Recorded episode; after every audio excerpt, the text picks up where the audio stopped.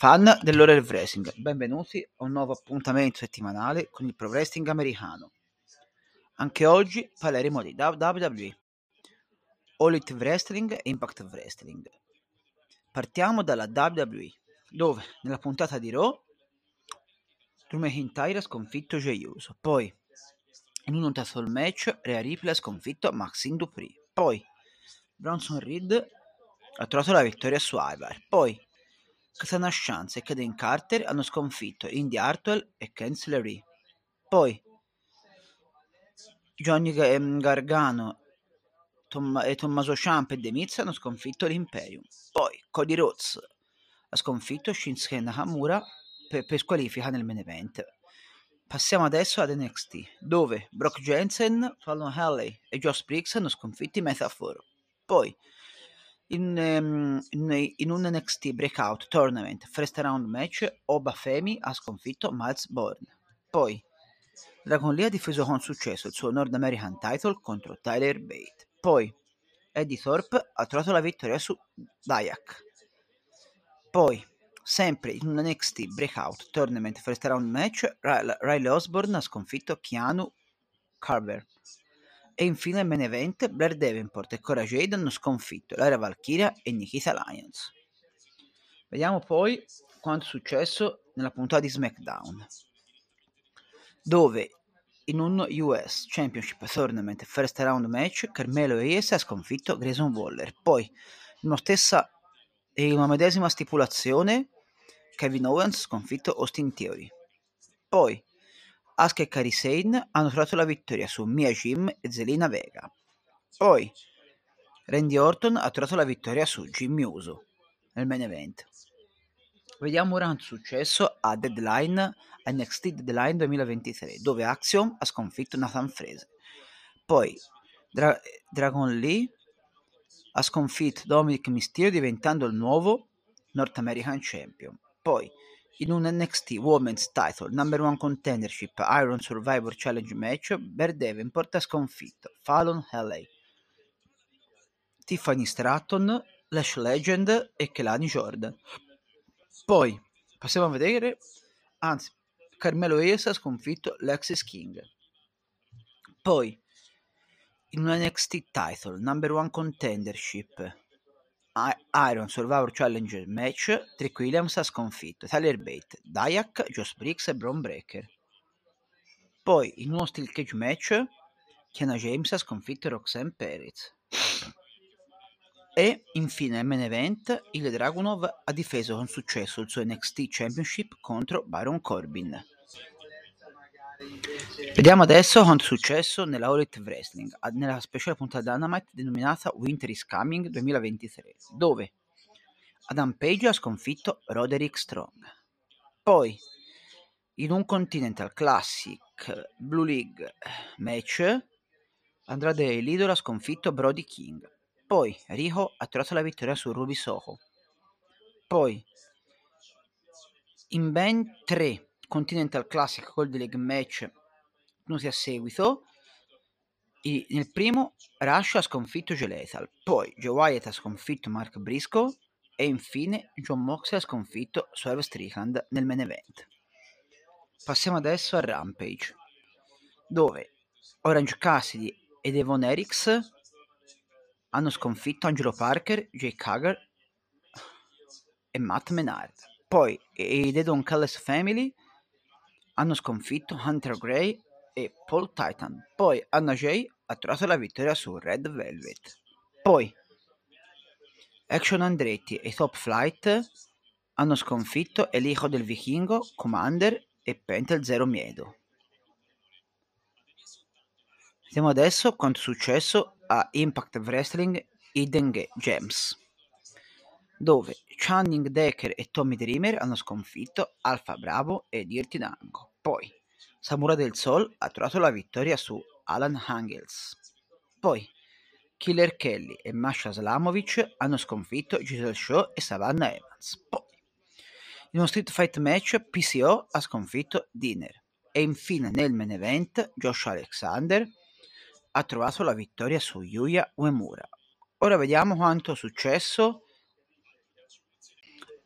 a Final Evolution duemilaventitré, dove Frankie Kazarian ha sconfitto Sheldon Jean.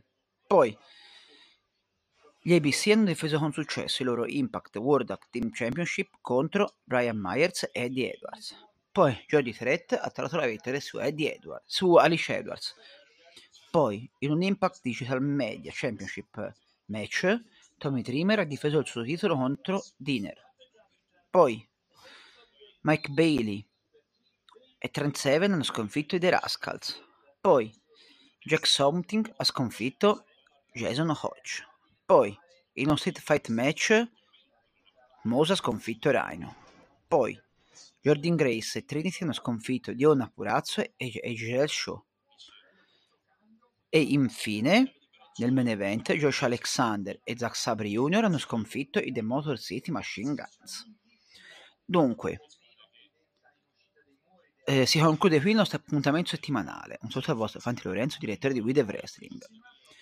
Ci sentiamo tra soli sette giorni. Adesso a tutti e una buona settimana di Pro Wrestling.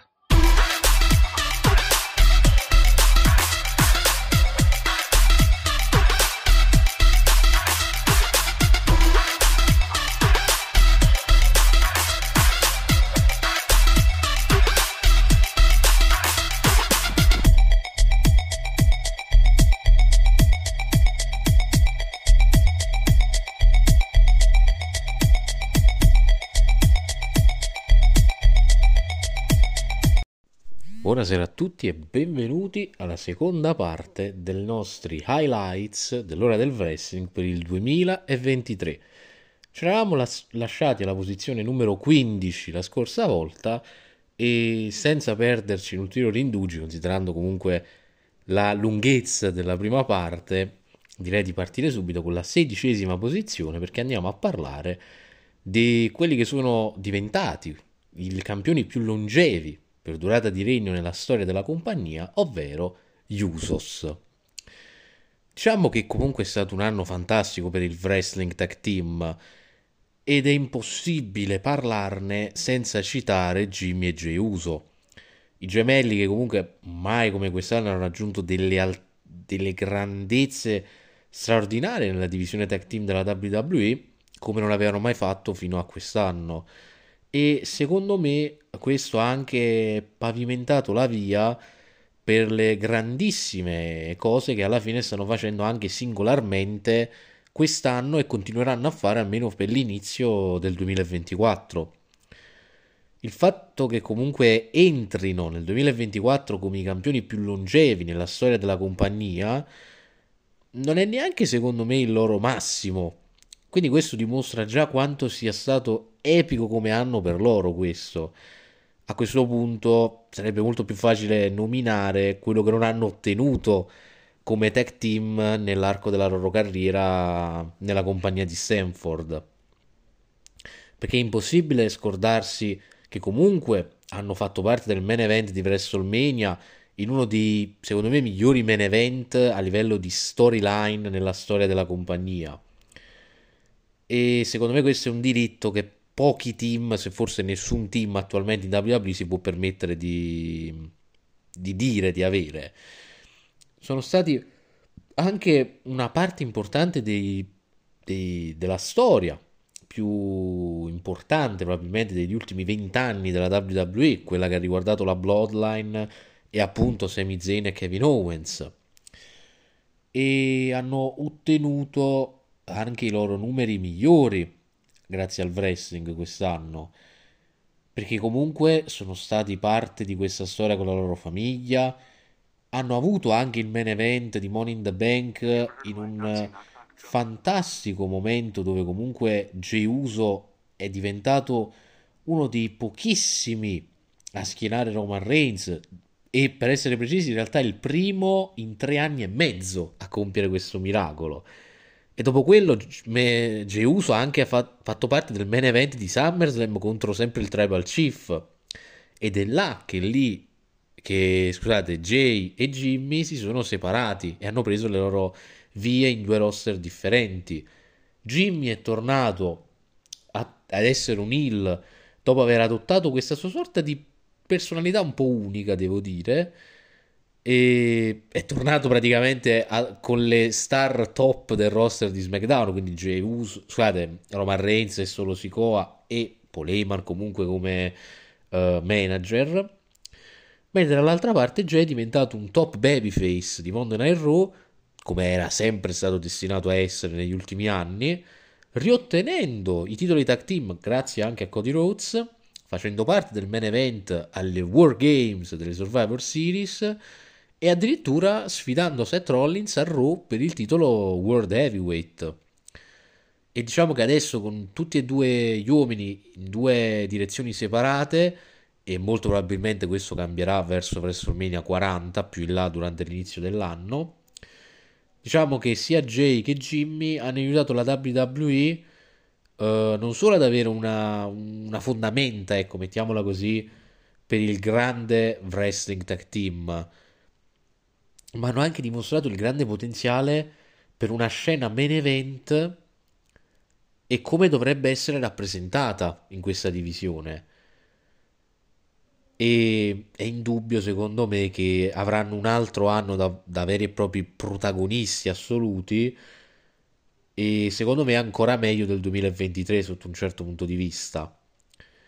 Quindi vedremo quello che il mondo e soprattutto la W W E avranno da offrire a due grandissimi performer che giustamente vengono da una delle famiglie più storiche del wrestling, ovvero gli Anoa'i. Andiamo col numero diciassette e abbiamo un membro del roster della New Japan Pro Wrestling, Tetsuya Naito.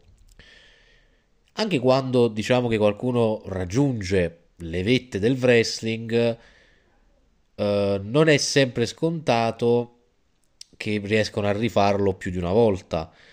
Quest'anno abbiamo visto tante superstar distruggere queste probabilità e avere degli anni definibili di veri e propri comeback, e uno di questi è di diritto, ci entra in questa categoria, il leggendario Tetsuya Naito.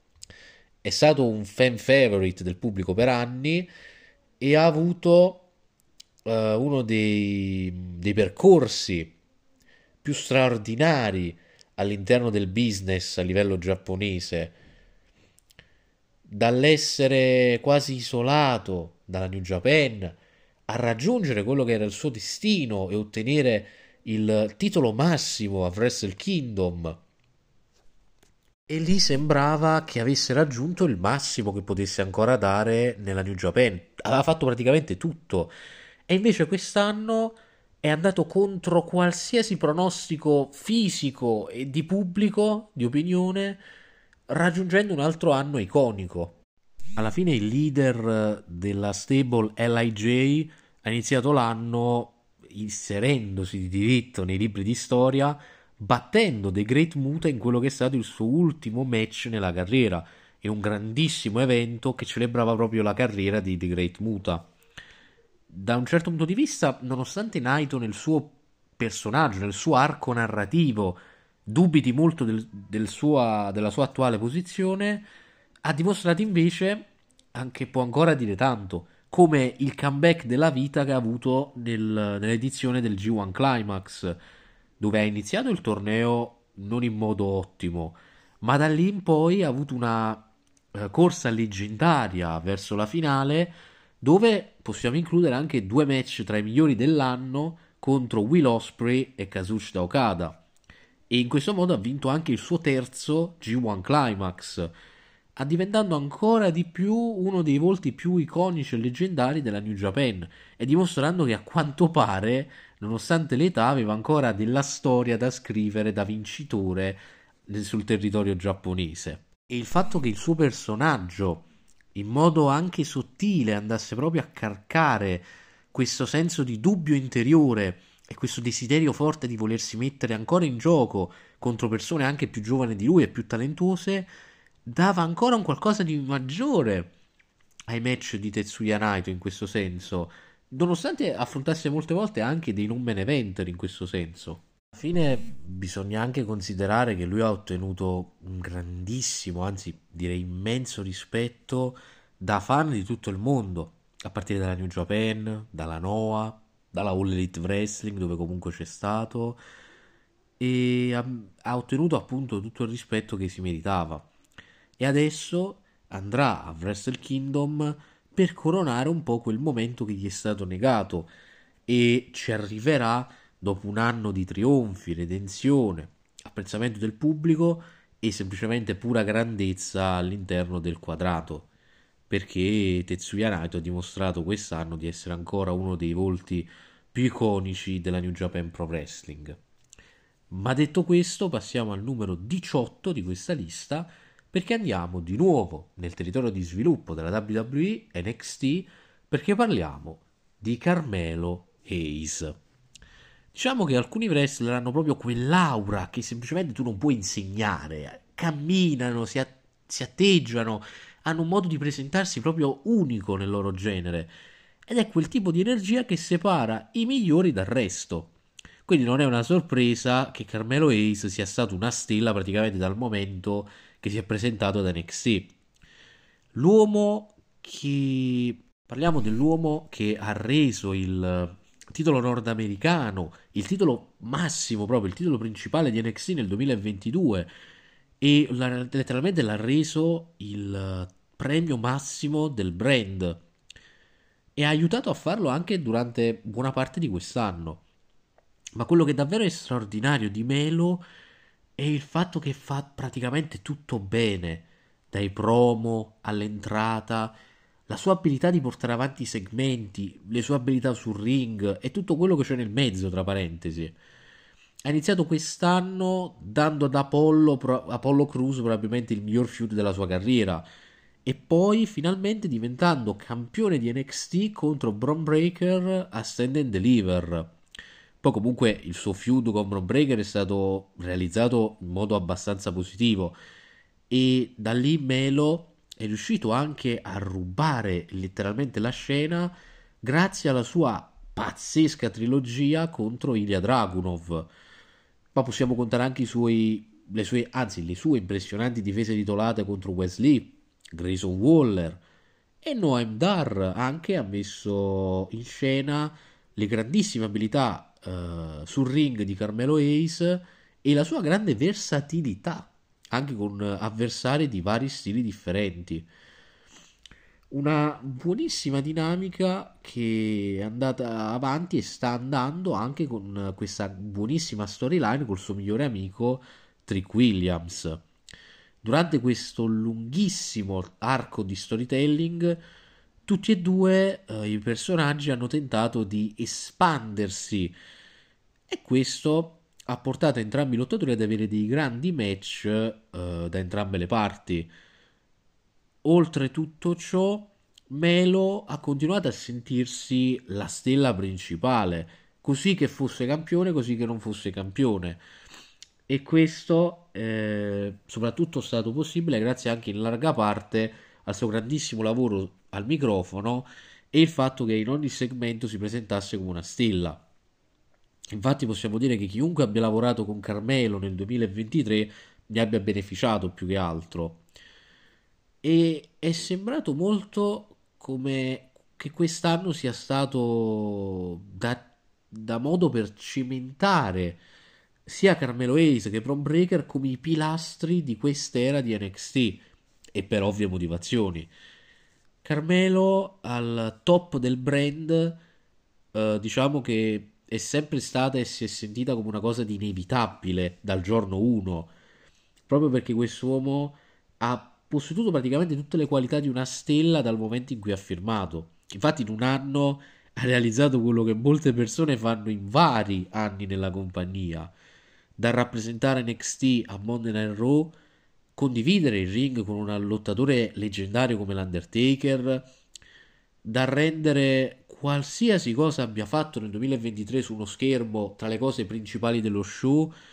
E quindi Carmelo Hayes non ha mai, come dice lui, mancato un singolo colpo durante tutto l'arco dell'anno. Ma restiamo in territorio di sviluppo e parliamo di un altro lottatore. Parliamo di Noam Dar, per l'appunto. Diciamo che mentre alcuni lottatori potrebbero essere considerati molto più forti di altri in una singola categoria, Noam Dar in qualche modo sovrasta tantissimi wrestler in quasi tutte le categorie. Infatti il, la supernova scozzese è secondo me il, la, l'archetipo perfetto del wrestler, grazie alle sue abilità sul ring di livello secondo me mondiale per qualità, i suoi promo molto positivi, il suo ottimo lavoro in character e le sue abilità di rendere coloro che sono attorno a lui migliori, anche perché giustamente essendo per il novanta per cento heel deve rendere la vita più facile al babyface anche per quello. E diciamo che anche quest'anno non è stato diverso per Noam Dar, ma una cosa che è cambiata è il fatto che adesso le persone se ne sono rese più conto rispetto a quei pochi che guardavano N X T U K alla fine. Arrivato come uno delle ultimissime superstar a fare la transizione da N X T U K a N X T U S A, Noam Dar si è portato con sé l'Heritage Cup, e grazie al cielo, oserei anche dire, perché ha elevato N X T in vari modi, secondo me. Ha avuto dei match straordinari settimanali contro sia avversari vecchi della sua carriera che anche nuovi. Possiamo citare i suoi match solidi con lottatori come Nathan Frazer, Tyler Bate, Butch, Dragon Lee, che hanno messo le basi, secondo me, per quelli che saranno altri grandissimi match dell'Heritage Cup a N X T. Ha dimostrato anche quanto grandioso lui potesse sembrare anche contro avversari come Akira Tozawa e Chad Gable, dimostrando la sua adat- adattabilità contro qualsiasi tipo di avversario. E è sempre uscito fuori come il ruolo, il ruolo da protagonista, sia che si trattasse di essere... Anzi, diciamo soprattutto con i Meta-Four, questa sua molto intrattenitiva fazione che è costituita da lui, Jakara Jackson, Lash Legend e Oro Mensa. Hanno portato avanti molte delle loro rivalità proprio grazie a questi segmenti tra di loro, a una buona progressione delle storyline e soprattutto grazie a una buona alchimia in realtà che non pensavo avrebbero avuto all'inizio a questo preavviso. Infatti all'epoca dissi semplicemente che il fatto che avessero affiancato questi tre lottatori a Noam Dar era semplicemente un modo per salvargli la carriera a loro tre, però hanno dimostrato di potersela anche cavare da soli forse. E secondo me Noam Dar è stato uno dei migliori heel del duemilaventitré, perché è riuscito comunque a rendere credibile qualsiasi suo avversario, realizzando anche il ruolo di un personaggio molto asfissiante, ecco, se volessimo metterla così. Da aggiungere anche la Supernova Session, che è il suo talk show, un po' come il Miss T V o il K O Show, che secondo me è uno dei migliori talk show nel wrestling moderno, tra quelle poche federazioni che ne fanno uno ancora, perché ha sempre un'ottima delivery ogni volta che viene presentato. E in metà anno Dar ha reso l'Heritage Cup una delle parti più importanti della televisione di N X T settimanale, è una delle migliori uh, parti su una base molto consistente. Il tre volte campione dell'Heritage Cup, tra parentesi, ha anche dimostrato di essere uno dei lottatori più uh, affidabili in questo senso all'interno della, dell'industria, e qualcuno che potrebbe tranquillamente essere una stella in qualsiasi compagnia in cui andrebbe, in cui andasse, pardon. Ed è un perfetto esempio di quello che N X T può offrire in un buonissimo bilanciamento tra wrestling e storytelling, e vedremo quello che il duemilaventiquattro avrà da offrire per la supernova scozzese, perché i presupposti sono molto positivi secondo me. Ma andiamo col numero venti, e ovviamente ventesimo non per importanza come tanti altri di questa lista, ovvero Il, uno dei lottatori più rappresentativi della storia della All Elite, Kenny Omega.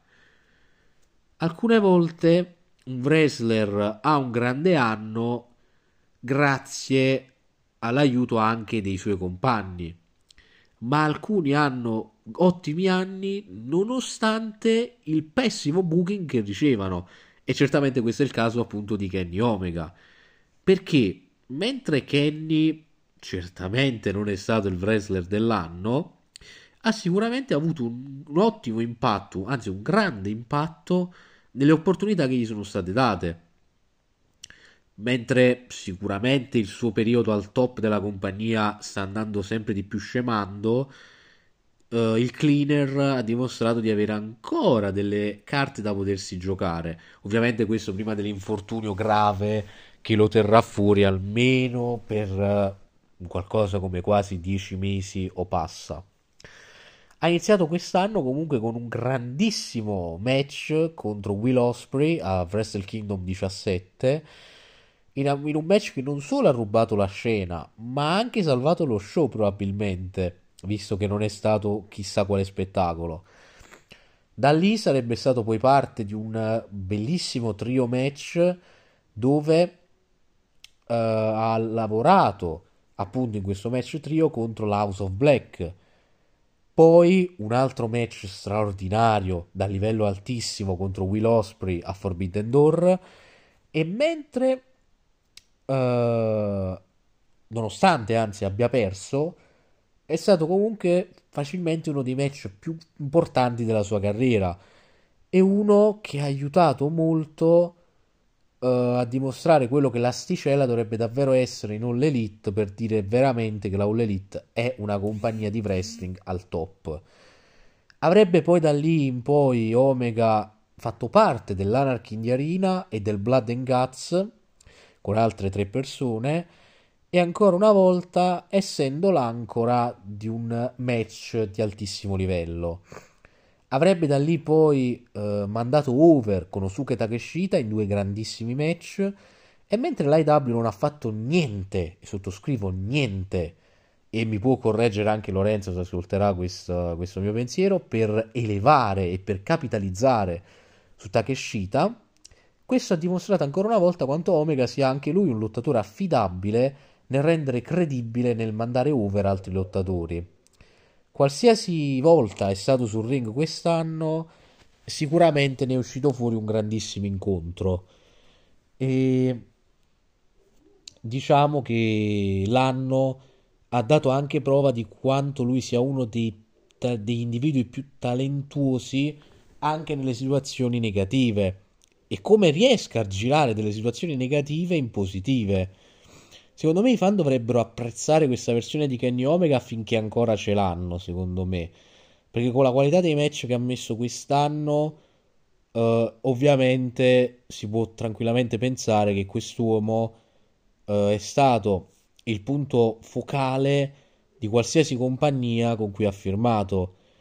E come ho detto all'inizio, nonostante alcune scelte di booking pessime nei suoi riguardi o infortuni gravissimi come quello di appunto citato sempre prima, Omega anche quest'anno ha dimostrato che qualsiasi sia l'opportunità lui è letteralmente troppo bravo per lasciarsela scappare.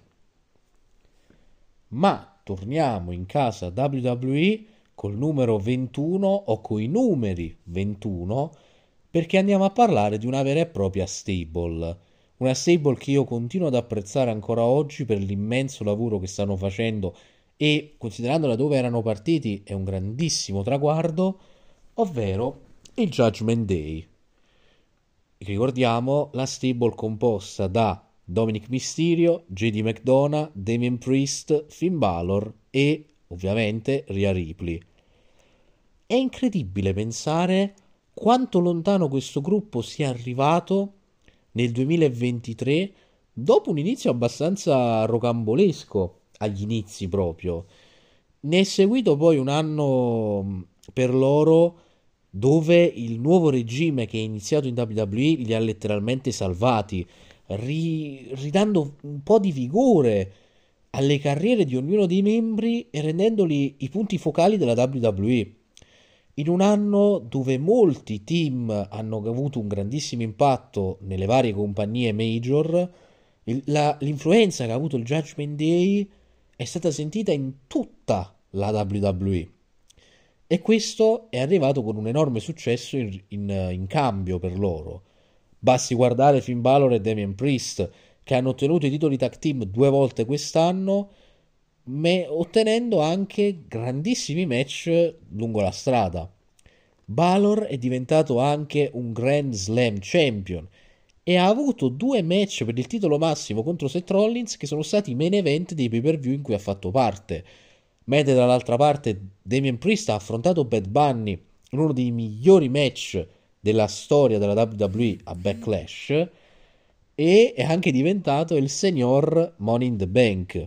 Poi abbiamo Rhea Ripley che ha ottenuto il Women's Championship contro Charlotte Flair in uno dei migliori match nella storia moderna di WrestleMania, un match che ha aiutato Rhea Ripley a essere ancora di più eh, solidificata, usiamo questo termine un po' malsano, come una vera e propria badass ancora una volta, e da lì sarebbe arrivata a dominare la divisione femminile di Monday Night Raw.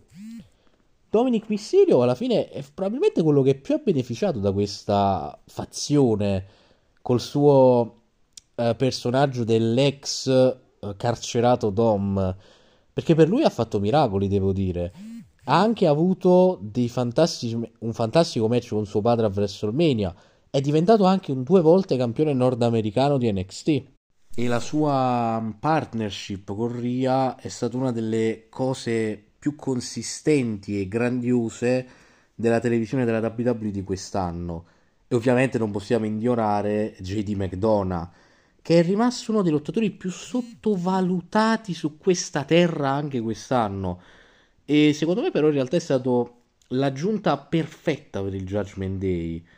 Sia che comunque vengano presi singolarmente o individualmente, eh, il Judgment Day ha dominato in tutta la compagnia e hanno disintegrato qualsiasi precedente previsione sul gruppo nel periodo in cui Adam Copeland era ancora in compagnia. Diciamo che non sono comunque sempre stati presenti a Monday Night Raw, ma sicuramente hanno dato una grandissima mano nella direzione e nella focus generale che lo show doveva avere. E ovviamente nel duemilaventitré non si può non dare un giro di rose ovviamente anche al Judgment Day. Ma passiamo alla numero ventidue, e qua parliamo di una lottatrice che si è messa in mostra soprattutto quest'anno e che potrebbe essere la new entry nel duemilaventiquattro della W W E, visto che, e qua si vede veramente la differenza tra una promotion che vuole accrescersi e una che non vuole, la All Elite sembra che non la voglia proprio. E qua veramente si vede un danno d'immagine e un danno in ritorno a quello che potevano avere da lei enorme. Parliamo di Giulia. Con le donne che comunque continuano a fare la storia nel professional wrestling, molti talenti hanno visto la loro popolarità e notorietà crescere allo stesso modo. E uno dei migliori esempi è certamente proprio Giulia, un talento che ha continuato a crescere nei ranghi della sua federazione nel corso dell'anno. La Dangerous Queen certamente ha fatto parlare molto di sé dai fan quest'anno, grazie a una combinazione di match solidi, grandi momenti e continuando a dominare la Stardom in un modo o nell'altro. E non dovrebbe arrivare come una sorpresa, visto i suoi precedenti anni di lavoro. Ha iniziato l'anno come campionessa del mondo della Stardom, avendo un fantastico match contro Suzu Suzuki e poi avendo un pareggio intrattenitivo con Maya Yuiki Yuki, scusate, per essere precisi.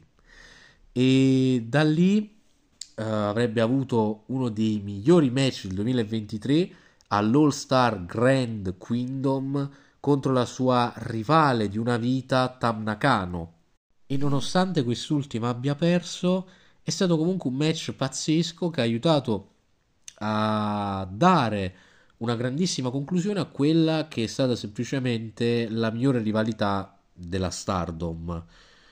Da lì si sarebbe mossa poi a vincere i titoli Uh, della Artist of Stardom uh, assieme a Mai Sakurai e Tekla, e da lì avrebbe continuato la sua uh, vincita di titoli dopo aver raggiunto anche il titolo della New Japan Strong contro Willow Nightingale. Il titolo eh, diciamo che sicuramente è stata in mani molto migliori, con quelle di Giulia, che da lì si sarebbe mosso ad avere un grand Fatal four way contro Dionna Purrazzo, Giselle Shaw e Momokogo, e avrebbe da là continuato la sua dominanza come campionessa anche contro lottatrici come Yu e Azumi. Tutto questo nel frattempo eh, facendo qualcosa che tantissime altre donne della Stardom hanno provato a fare durante questo anno ma non ci sono riuscite, trasportandosi proprio come una vera e propria stella anche lei. In un anno dove la sua popolarità ha continuato a crescere, Giulia ha continuato ad aggiungere a sua volta al suo curriculum e a costruirsi un vero e proprio nome tra i fan anche fuori dalla Stardom. Quello che sarà il suo futuro ovviamente eh, è un qualcosa che solo il tempo ci dirà, però eh, qualsiasi cosa succederà continuerà secondo me a fare la storia, e perché no magari vederla alla Royal Rumble potrebbe essere un qualcosa di davvero straordinario. Ma andiamo con il numero ventitré, torniamo in casa All Elite, perché parliamo dello Switchblade Jay White. Diciamo che non dovrebbe sorprendere le persone a questo punto che Jay White continui a trascinare qualsiasi cosa che tocca e qualsiasi cosa che vede senza mai mancare un colpo. Praticamente fin dagli inizi di questa era dello Switchblade è stato un lottatore al top della forma dovunque sia stato, e quest'anno non ha fatto eccezione perché ha continuato a mostrare eh, e, a, e a vantarsi di rendere pazzesco qualsiasi cosa di cui facesse parte, continuando allo stesso tempo a guadagnare fan grazie al suo lavoro. Ha iniziato quest'anno a Wrestle Kingdom diciassette nel main event contro Kazuchika Okada come I W G P World Heavyweight Champion. Avrebbe da lì avuto un altro fantastico match in New Japan contro Eddie Kingston, e da lì si sarebbe poi unito alla All Elite Wrestling e avrebbe formato il Bullet Club Gold, aiutando ad accrescere la popolarità sia di Juice Robinson che anche dei Guns, Austin e Colt and Gunn. White avrebbe da là dimostrato ai fan che tipo di star lui era in Giappone, avendo un me- dei match molto molto positivi contro lottatori come Ricky Starks, Penta il Zero Miedo, Andrade e molti altri, avendo tra l'altro anche uno dei migliori match tag team dell'anno con Juice Robinson contro gli F T R a Collision. E parlando di Collision, White era stato una delle migliori motivazioni del perché lo show fosse grandioso, quando ancora aveva un'identità prima del rilascio di C M Punk, eh, anche grazie al fatto che riusciva a desseggiarsi benissimo attorno alla maggioranza del roster della All Elite, soprattutto grazie al suo carisma e alle sue abilità nei promo. Quest'ultimo uh, ha, è stato anche parte di un feud per il titolo massimo con M J F, dove con i suoi uh, diciamo sotterfugi da heel ha continuato ad accrescere uh, la posta in gioco di settimana in settimana, mentre uh, ha tenuto anche sotto banco il titolo di M J F per un po' di tempo, visto che gliel'aveva proprio rubato. E nonostante il booking strano, White alla fine ha tirato fuori un buon match nel suo primo main event uh, di un pay per view All Elite contro lo stesso M J F, e ha continuato a dimostrarsi degno di essere un campione del mondo della All Elite, anche con una sua impressionante prova contro uh, Swerve Strickland e Rush nel Continental Classic, che sarebbe il torneo che attualmente la All Elite sta portando avanti nei suoi show settimanali. E parlando comunque di Jay White, eh, lui ha anche fatto il massimo con i vari scenari di cui è stato parte quest'anno, grazie al talento che ha dimostrato di avere, sia che si parlasse del talento in ring sia che si parlasse del talento in microfono. Parliamo del primo straordinario uh, Grand Slam Champion della New Japan, che aveva già da allora dimostrato di essere più che pronto per il territorio americano, e qualsiasi cosa avrà in serbo per lui il duemilaventiquattro, uh, sicuramente una cosa è certa, accrescerà ancora di più la sua fama e farà entrare ancora più persone nell'era dello Switchblade. Ma il numero ventiquattro l'ho citato praticamente pochi secondi fa, ed è la persona che ha battuto nell'ultimo pay-per-view Jey White, ovvero M J F. Diciamo che quello che rende un buon campione dei pesi massimi al giorno d'oggi è il costante avere un'ottima delivery in qualsiasi scenario ti venga concesso del tempo. Ed M J F non è solo un qualcuno che ha una ottima delivery in qualsiasi cosa faccia, ma letteralmente surclassa anche le più rosee aspettative che uno possa avere, e ha passato praticamente tutto il duemilaventitré come campione World Heavyweight della federazione. E mh, io direi quasi meno male, perché con le sue qualità nel wrestling, nei promo, nell'intrattenimento e nel personaggio che si è andato via via sempre di più limando, ha dimostrato di essere impareggiabile contro qualsiasi lottatore della compagnia. E anche quest'anno ha dimostrato ancora una volta uh, di che passa è fatto, grazie a dei grandissimi match e dei momenti che secondo me possono tranquillamente entrare nella storia della compagnia.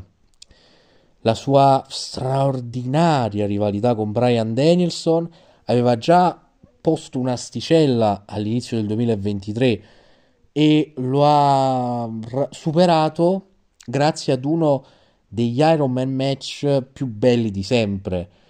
Da lì avrebbe singolarmente tirato fuori da solo praticamente una storyline a Double or Nothing contro tutti i pillars della compagnia, arrivando anche ad un buon match Fatal four way al pay per view successivo.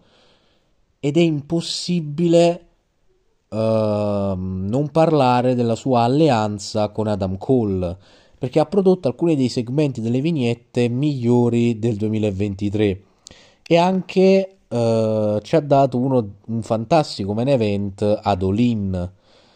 Le sue altre difese titolate hanno visto comunque personaggi come Kenny Omega a Collision, Samoa Joe a Grand Slam, Hiroshi Tanahashi a Forbidden Door e Jey White a Full Gear. Tutti i match che comunque hanno avuto un'ottima delivery, dimostrando ancora una volta perché Max sia semplicemente più di un semplice gran personaggio, ma anche un fantastico wrestler. Il suo lavoro proprio come personaggio è stato ancora una volta uno dei migliori della compagnia e ha ancora una di più elevato il suo regno rispetto a tutti quelli degli altri prima di lui. E nonostante che fossero in alto o in basso i suoi momenti nella compagnia, M J F ha sempre continuato a dimostrare che dal primo momento in cui ha messo piede in quella compagnia quattro anni fa, lui era destinato ad essere sempre uno dei top, e semplicemente ha fatto quello che tutti sapevano che un giorno avrebbe raggiunto, soprattutto Cody Rhodes, che è uno dei motivi principali per cui è arrivato in All Elite. E sul, penso di non offendere nessuno, sicuramente il pillar più forte della compagnia, quindi sia Jungle Boy, sia Sammy Guevara, sia Darby Allin sono spanne dietro al vero pillar della compagnia, su cui si può fare affidamento settimana sì e settimana no, pay per view sì e pay per view no. E per quanto ci siano state molte superstar che si sono messe in gioco durante il duemilaventitré, forse nessuna realmente è stata al livello di M J F. Andiamo avanti e andiamo con la numero venticinque e parliamo di un'altra lottatrice di N X T, ovvero Tiffany Stratton. Uh, diciamo che uh, vedere delle storie così è molto impressionante, perché comunque si parla di lottatori che fanno pa- partono praticamente dalla gavetta e raggiungono le vette uh, col tempo, ma qui parliamo di uno spazio di due anni praticamente, e vedere Tiffany Stratton raggiungere queste vette nel duemilaventitré è stato un qualcosa di fantastico da vedere anche per le future generazioni di wrestling, per, perché questo ci dimostra come la divisione femminile sia in buonissime mani, soprattutto per la quantità di talenti oltre lei che si trovano nel roster di sviluppo. E l'autoproclamata centro dell'universo ha scalato le gerarchie della divisione femminile di N X T e ha dimostrato di poter mettersi in gioco contro anche lottatrici più forti di lei, quelle che sono veramente al top, uh, marcando pesantemente il suo ritorno a New Year's Evil.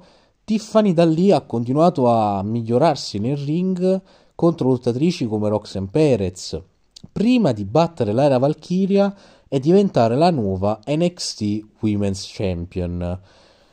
Quest'ultima Uh, avrebbe da lì dimostrato in due grandissimi title match contro Tia Hale, prima di avere un'altra performance da stella contro Becky Lynch, e nonostante abbia perso ha dimostrato davvero le sue abilità e quanto lontano sia praticamente arrivata dai suoi esordi al Performance Center.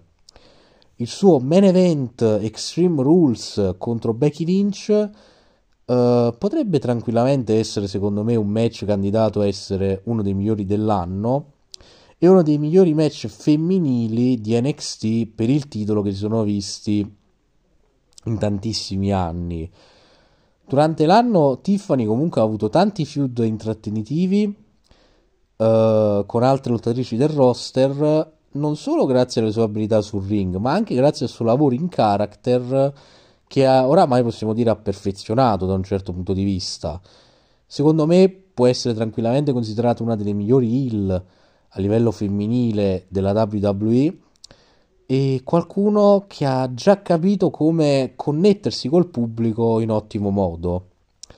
Secondo me quest'anno è stato semplicemente l'inizio della grandezza che nei prossimi anni vedremo raggiungere a Tiffany Stratton, e già adesso è considerato uno dei migliori talenti nel me- da quelli del main roster, e per ovvie motivazioni, perché ha già dimostrato di potersi confrontare con lottatrici di altissimo calibro in pochissimo, perché parliamo di un ottimo lavoro in ring, di un ottimo carisma e delle ottime abilità nel microfono e qualsiasi altra cosa che aggiunge alla sua aurea di grandezza, un po' come ho detto in precedenza con Carmelo Hayes, perché lei comunque si porta avanti come una stella, perché lo è letteralmente, e queste sue uh, epifanie di Tiffany, le Tiffany Epifani, sono diventate ovviamente una realtà durante l'arco del duemilaventitré, e l'era di Tiffany semplicemente è solo iniziata. Andiamo con gli ultimi quattro nomi, siamo al ventisei e parliamo di un altro lottatore della New Japan Pro Wrestling, parliamo dell'ultimo in questo senso, ovvero Kazuchika Okada. Un sacco di cose possiamo dire sono successe in New Japan Pro Wrestling e eh, a livello proprio generale di wrestling durante quest'anno, e diciamo che come solito pochissimi sono stati meglio o alla pari di Kazuchika Okada, perché il sei volte campione del mondo della New Japan ha continuato a dimostrare perché lui, lui è uno dei migliori di tutti i tempi, continuando ad alzare l'asticella eh, per la sua promotion con qualsiasi cosa lui abbia fatto, e ha anche dimostrato perché nessuno nella sua promotion è ancora pronto a raggiungere il suo livello di star power. Ecco perché ha continuato ad essere uno dei lottatori più affidabili al mondo anche nel duemilaventitré. Dopo aver vinto un match straordinario a Wrestle Kingdom diciassette, come avevo detto prima, contro Jay White, Okada ha iniziato l'anno rappresentando la New Japan in una eh, rivalità interpromozionale con Kaito Kimoya, dove ha umiliato per ben due volte la stella della Noah. Dopo due impressionanti difese titolate contro Shingo Takagi e Hiroshi Tanahashi, ha avuto un altro match capolavoro contro Sanada, che nella sconfitta lo ha portato a creare una nuova stella. Okada dall'in poi si sarebbe mosso nel fare ancora più storia quando si è alleato a Tanahashi ed Ishii per vincere i titoli tag team a sei uomini. Questo ha portato a uno dei migliori match dell'anno, dove è riuscita a mantenere um, questi titoli contro il Blackpool Combat Club. Ma Okada non era pronto a concludere lì nel rappresentare la sua promotion nei grandi palcoscenici, perché da lì avrebbe avuto poi un main event le- straordinario, stavo a dire leggendario, ma anche straordinario va bene, contro Bryan Danielson a Forbidden Door. E da là avrebbe continuato con un'altra run impressionante nel G uno Climax, dove sarebbe arrivato fino alla finale per poi perdere contro un altro lottatore che abbiamo citato prima, ovvero Tetsuya Naito. E alla fine, eh, nella sconfitta, comunque ne è uscito fuori come la leggenda che lui ha dimostrato di essere. C'è un motivo se è stato l'uomo della New Japan Pro Wrestling più rappresentativo per anni, ed è perché eh, semplicemente fa cose che non puoi insegnare, cioè sono cose che tu hai dall'inizio perché sei portato nel fare qualcosa.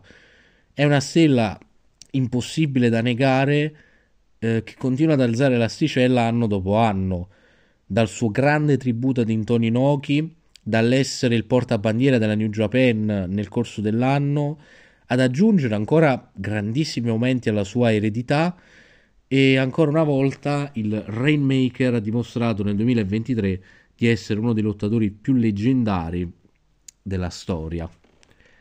Ma andiamo a parlare dell'ultima lottatrice della All Elite Wrestling, e parliamo di un qualcuno che mi ha ben sorpreso nel duemilaventitré, dopo delle aspre critiche che le avevo fatto, perché al numero ventisette abbiamo Athena.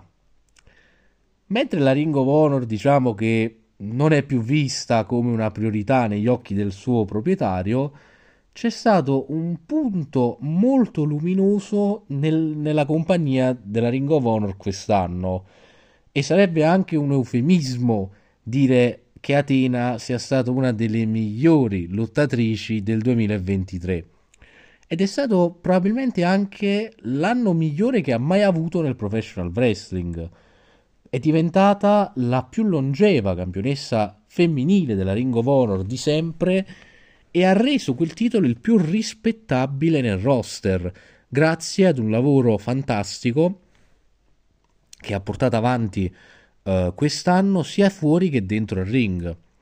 Alla fine tutti i suoi match hanno sempre raggiunto la delivery che dovevano raggiungere, non importa, non in, senza andare a guardare chi abbia affrontato. E mentre altri lottatori non si mostravano settimanalmente, lei invece è stata sempre lì a dare uno scopo alla sua cintura. Il suo lavoro a livello di personaggio poi è stato molto positivo, e ha dimostrato quanto sia naturale il ruolo di heel per lei e quanto sia brava a farlo. La sua partnership e la storia che ha creato con Billy Starks e Lexi Nair ha portato a degli ottimi momenti, secondo me, e la sua performance nella Owen Hart Cup è stata molto impressionante, dimostrando ancora una volta perché lei comunque riesca a surclassare a livello di talento tante delle donne che appaiono settimanalmente in All Elite, a Dynamite. E il suo duro lavoro ha ripagato, perché è finita ad essere parte del main event di Final Battle della Ring of Honor nell'ultimo pay per view, eh, nel quale ha avuto ehm, una prova da stella con Billy Starks, ed è stata la, la, il modo perfetto secondo me per Athena per chiudere quest'anno in modo dominante. La qualità del suo regno è ancora di più testimoniata dall'assenza totale di volontà dei booker di dare un valore alla divisione femminile di Dynamite a livello settimanale. E diciamo che senza Tina il Ring of Honor, il brand, um, non avrebbe avuto la stessa consistenza che ha avuto anche a livello di titolo in questo senso durante l'arco del duemilaventitré, e questo ha dimostrato, Uh, questo suo regno, mi riferisco, quello che realmente manca in termini di booking nella divisione femminile della All Elite. E questo è il tipo di, io sarei quasi usare il termine resurrezione, che un titolo, ma soprattutto una campionessa, aveva bisogno dopo dei strani primi mesi dell'anno scorso, quando ha debuttato in All Elite. Il suo talento, a differenza dell'inizio dell'anno scorso contro Jade Cargill, non è stato questa volta accantonato, e Athena è meritatamente, e lo dico con profonda umiltà, ehm, diventata la più grande campionessa femminile della Ring of Honor della storia. Ma gli ultimi tre nomi, arrivando al numero ventotto, vengono tutti e tre dalla W W E, e non si poteva non parlare nel duemilaventitré di Cody Rhodes. Ci sarebbe molto da dire su quella che è stata la visione generale del wrestling nel duemilaventitré, ed è anche grazie a talenti come Cody Rhodes che il business, mai come quest'anno, è stato scoppiettante. L'American Nightmare, che è ritornato in un grande modo nel duemilaventitré, ancora una volta rimanendo uno dei lottatori più popolari al mondo e procedendo a portare avanti alcuni dei suoi lavori migliori eh, da datare nella sua carriera. Dall'inizio alla fine Cody eh, si è portato avanti come una stella e ha continuato a dimostrare perché lui è un talento speciale. Um, anzi, diciamo che lui già da tempo si era sempre definito un talento speciale, semplicemente adesso lo ha ampiamente dimostrato. Ha iniziato l'anno con un grandioso ritorno a gennaio, vincendo uno dei migliori match Royal Rumble, secondo me, dell'ultimo decennio, e mh, il suo lavoro nei promo e la sua abilità di connettersi con l'audience eh, ancora una volta testimonia Uh, quanto sia stato straordinario il suo lavoro, nonostante comunque sia passato del tempo dal suo ritorno in compagnia, e ha portato avanti questo suo lavoro anche nel suo feud contro Roman Reigns, che avrebbe poi portato al loro grande main event a WrestleMania. Cody avrebbe da lì continuato a provare il suo livello proprio da star in una trilogia con Brock Lesnar che lo ha portato fino all'estate. Cody ha anche dimostrato di essere uno dei worker più affidabili della compagnia, grazie anche al suo solito lavoro in ring durante l'anno, uh, inoltre anche grazie al suo lavoro come uno dei migliori talker secondo me attualmente nella scena delle major americane.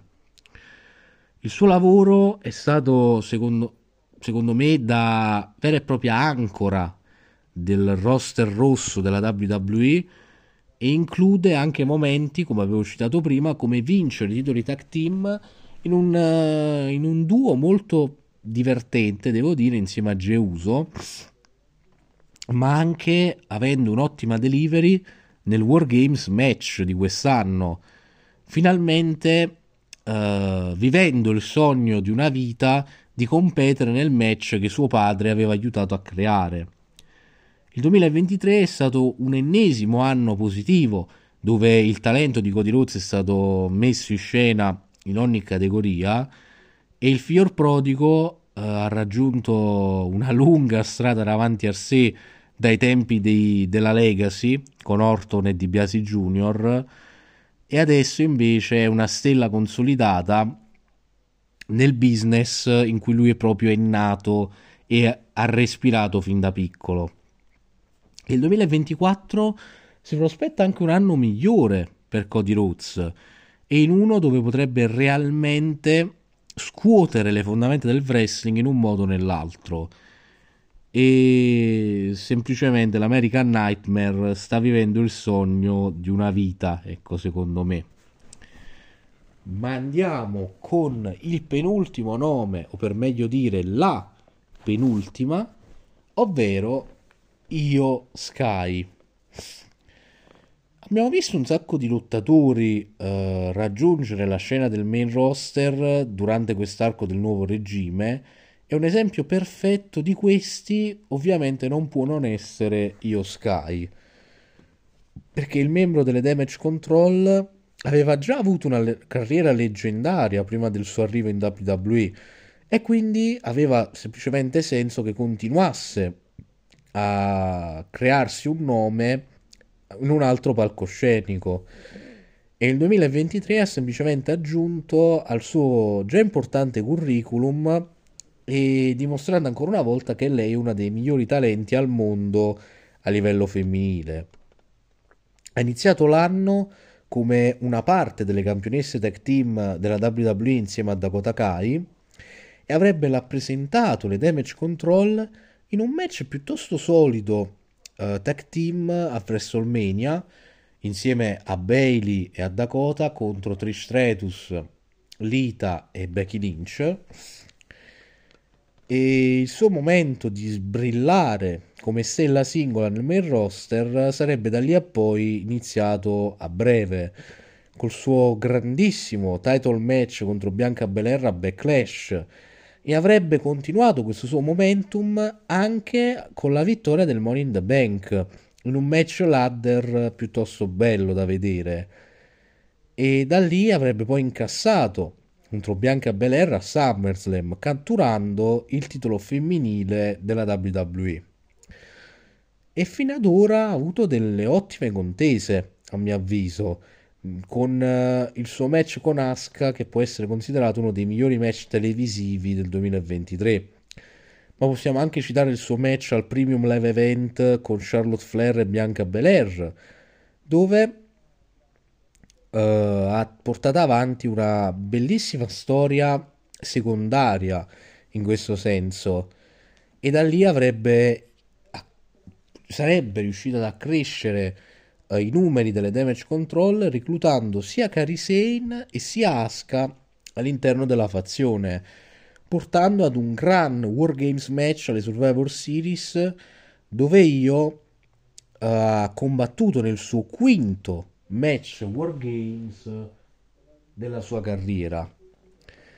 La presentazione di Sky, eh, tralasciando anche le sue indubbie doti nel wrestling come lottatrice, l'hanno resa secondo me una delle lottatrici più straordinarie del duemilaventitré, e il suo titolo, scusate, il suo regno titolato eh, non ha solo ridato spinta alla sua carriera in singolo, ma ha anche dato alle Damage Control quella necessaria credibilità come fazione.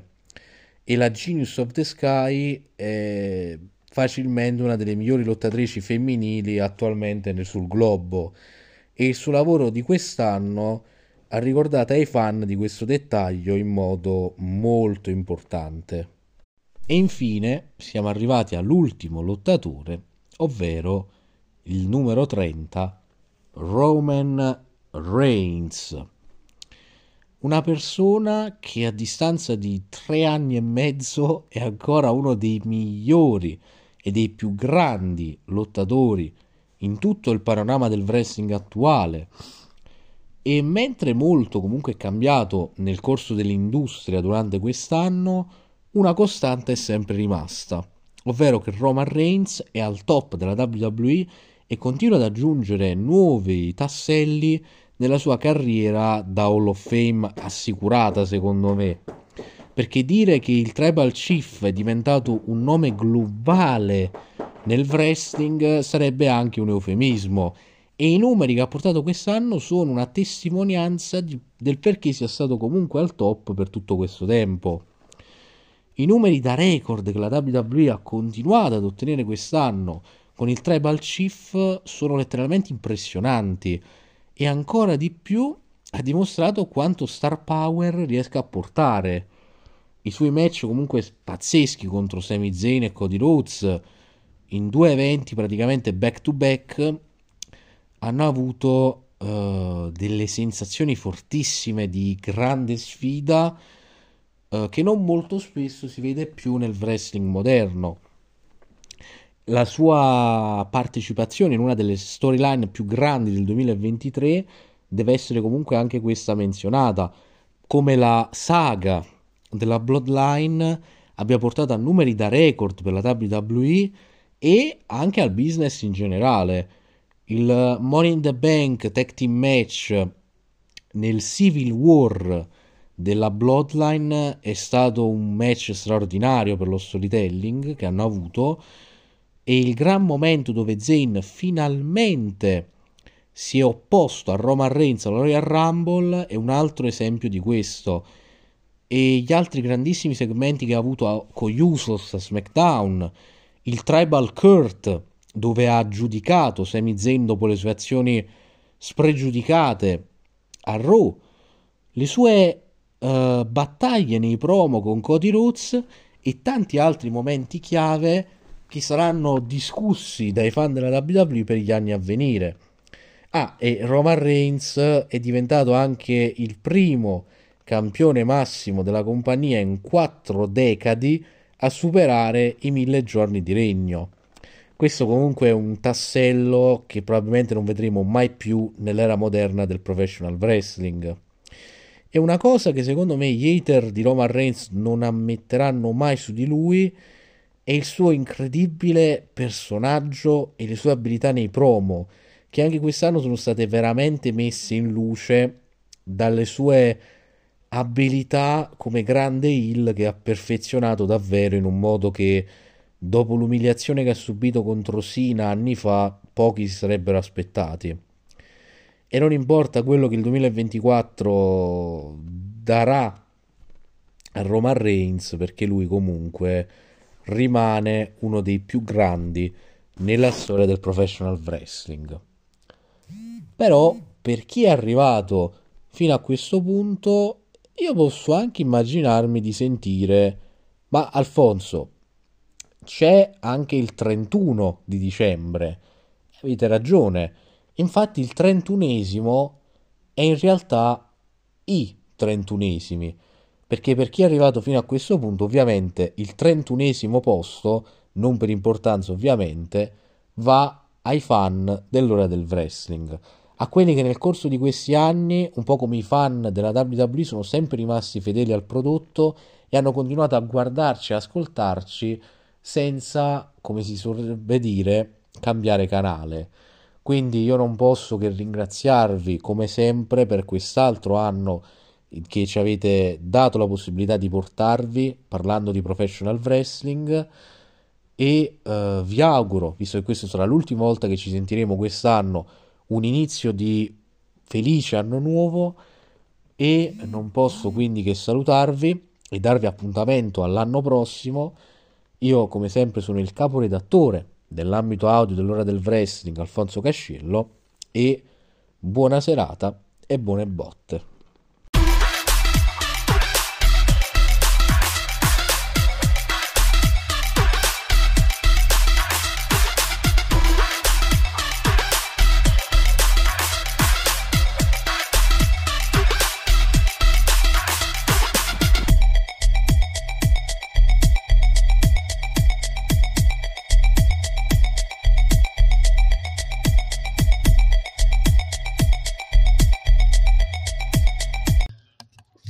Fan dell'ora del wrestling, benvenuti a un nuovo appuntamento settimanale con il pro wrestling americano.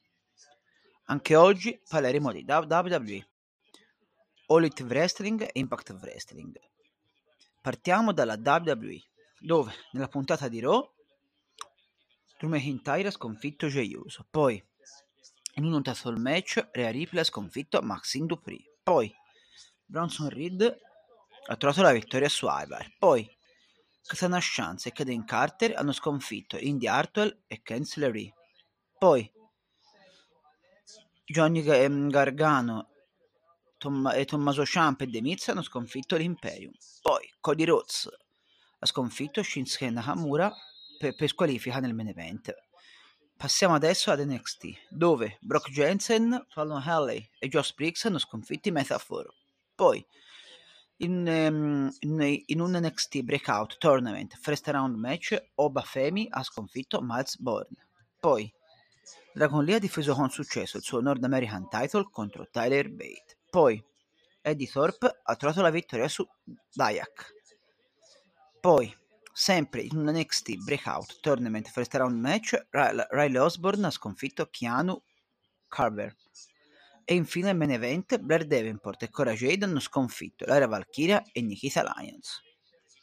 Vediamo poi quanto è successo nella puntata di SmackDown, dove in un U S Championship Tournament First Round Match Carmelo Hayes ha sconfitto Grayson Waller. Poi in una stessa e una medesima stipulazione Kevin Owens ha sconfitto Austin Theory. Poi Asuka e Kairi Sane hanno trovato la vittoria su Mia Yim e Zelina Vega. Poi Randy Orton ha trovato la vittoria su Jimmy Uso nel main event. Vediamo ora un successo a Deadline, N X T Deadline duemilaventitré, dove Axiom ha sconfitto Nathan Frazer. Poi Dra- Dragon Lee ha sconfitto Dominic Mysterio diventando il nuovo North American Champion. Poi in un N X T Women's Title Number One Contendership Iron Survivor Challenge Match, Blair Davenport ha sconfitto Fallon Henley, Tiffany Stratton, Lash Legend e Kelani Jordan. Poi passiamo a vedere, anzi, Carmelo Hayes ha sconfitto Lexis King. Poi in un N X T Title Number One Contendership Iron Survivor Challenge Match, Trick Williams ha sconfitto Tyler Bate, Dijak, Josh Briggs e Bron Breakker. Poi in uno Steel Cage Match Kiana James ha sconfitto Roxanne Perez. E infine nel main event il Dragunov ha difeso con successo il suo N X T Championship contro Baron Corbin. Vediamo adesso quanto è successo nella All Elite Wrestling, nella speciale puntata Dynamite denominata Winter is Coming duemilaventitré, dove Adam Page ha sconfitto Roderick Strong. Poi in un Continental Classic Blue League match Andrade Lidl ha sconfitto Brody King. Poi Riho ha trovato la vittoria su Ruby Soho. Poi in ben tre Continental Classic Gold League match tenuti a seguito, e nel primo Rush ha sconfitto Jey Lethal, poi Jay Wyatt ha sconfitto Mark Briscoe e infine Jon Moxley ha sconfitto Swerve Strickland nel main event. Passiamo adesso a Rampage, dove Orange Cassidy e Devon Ericks hanno sconfitto Angelo Parker, Jake Hager e Matt Menard. Poi i The Don Callis Family hanno sconfitto Hunter Gray e Paul Titan. Poi Anna Jay ha trovato la vittoria su Red Velvet. Poi Action Andretti e Top Flight hanno sconfitto El Hijo del Vichingo, Commander e Pentel Zero Miedo. Vediamo adesso quanto è successo a Impact Wrestling Hidden Gems, dove Channing Decker e Tommy Dreamer hanno sconfitto Alpha Bravo e Dirty Dango. Poi Samurai del Sol ha trovato la vittoria su Alan Angels.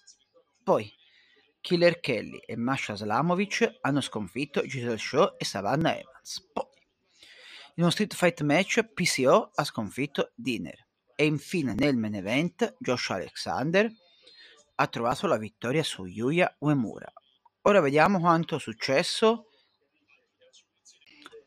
a Final Evolution duemilaventitré, dove Frankie Kazarian ha sconfitto Sheldon Jean. Poi gli A B C hanno difeso con successo il loro Impact World Tag Team Championship contro Brian Myers e Eddie Edwards. Poi Jody Threat ha tratto la vittoria su Eddie Edwards, su Alicia Edwards. Poi in un Impact Digital Media Championship match Tommy Dreamer ha difeso il suo titolo contro Diner. Poi Mike Bailey e Trent Seven hanno sconfitto i The Rascals. Poi Jack Something ha sconfitto Jason Hodge. Poi in un street fight match Moose ha sconfitto Rhino. Poi Jordan Grace e Trinity hanno sconfitto Diona Purazzo e Giselle Shaw. E infine nel main event Josh Alexander e Zack Sabre junior hanno sconfitto i The Motor City Machine Guns. Dunque eh, si conclude qui il nostro appuntamento settimanale. Un saluto al vostro Fanti Lorenzo, direttore di We The Wrestling. Ci sentiamo tra soli sette giorni. Adesso a tutti, una buona settimana di Pro Wrestling.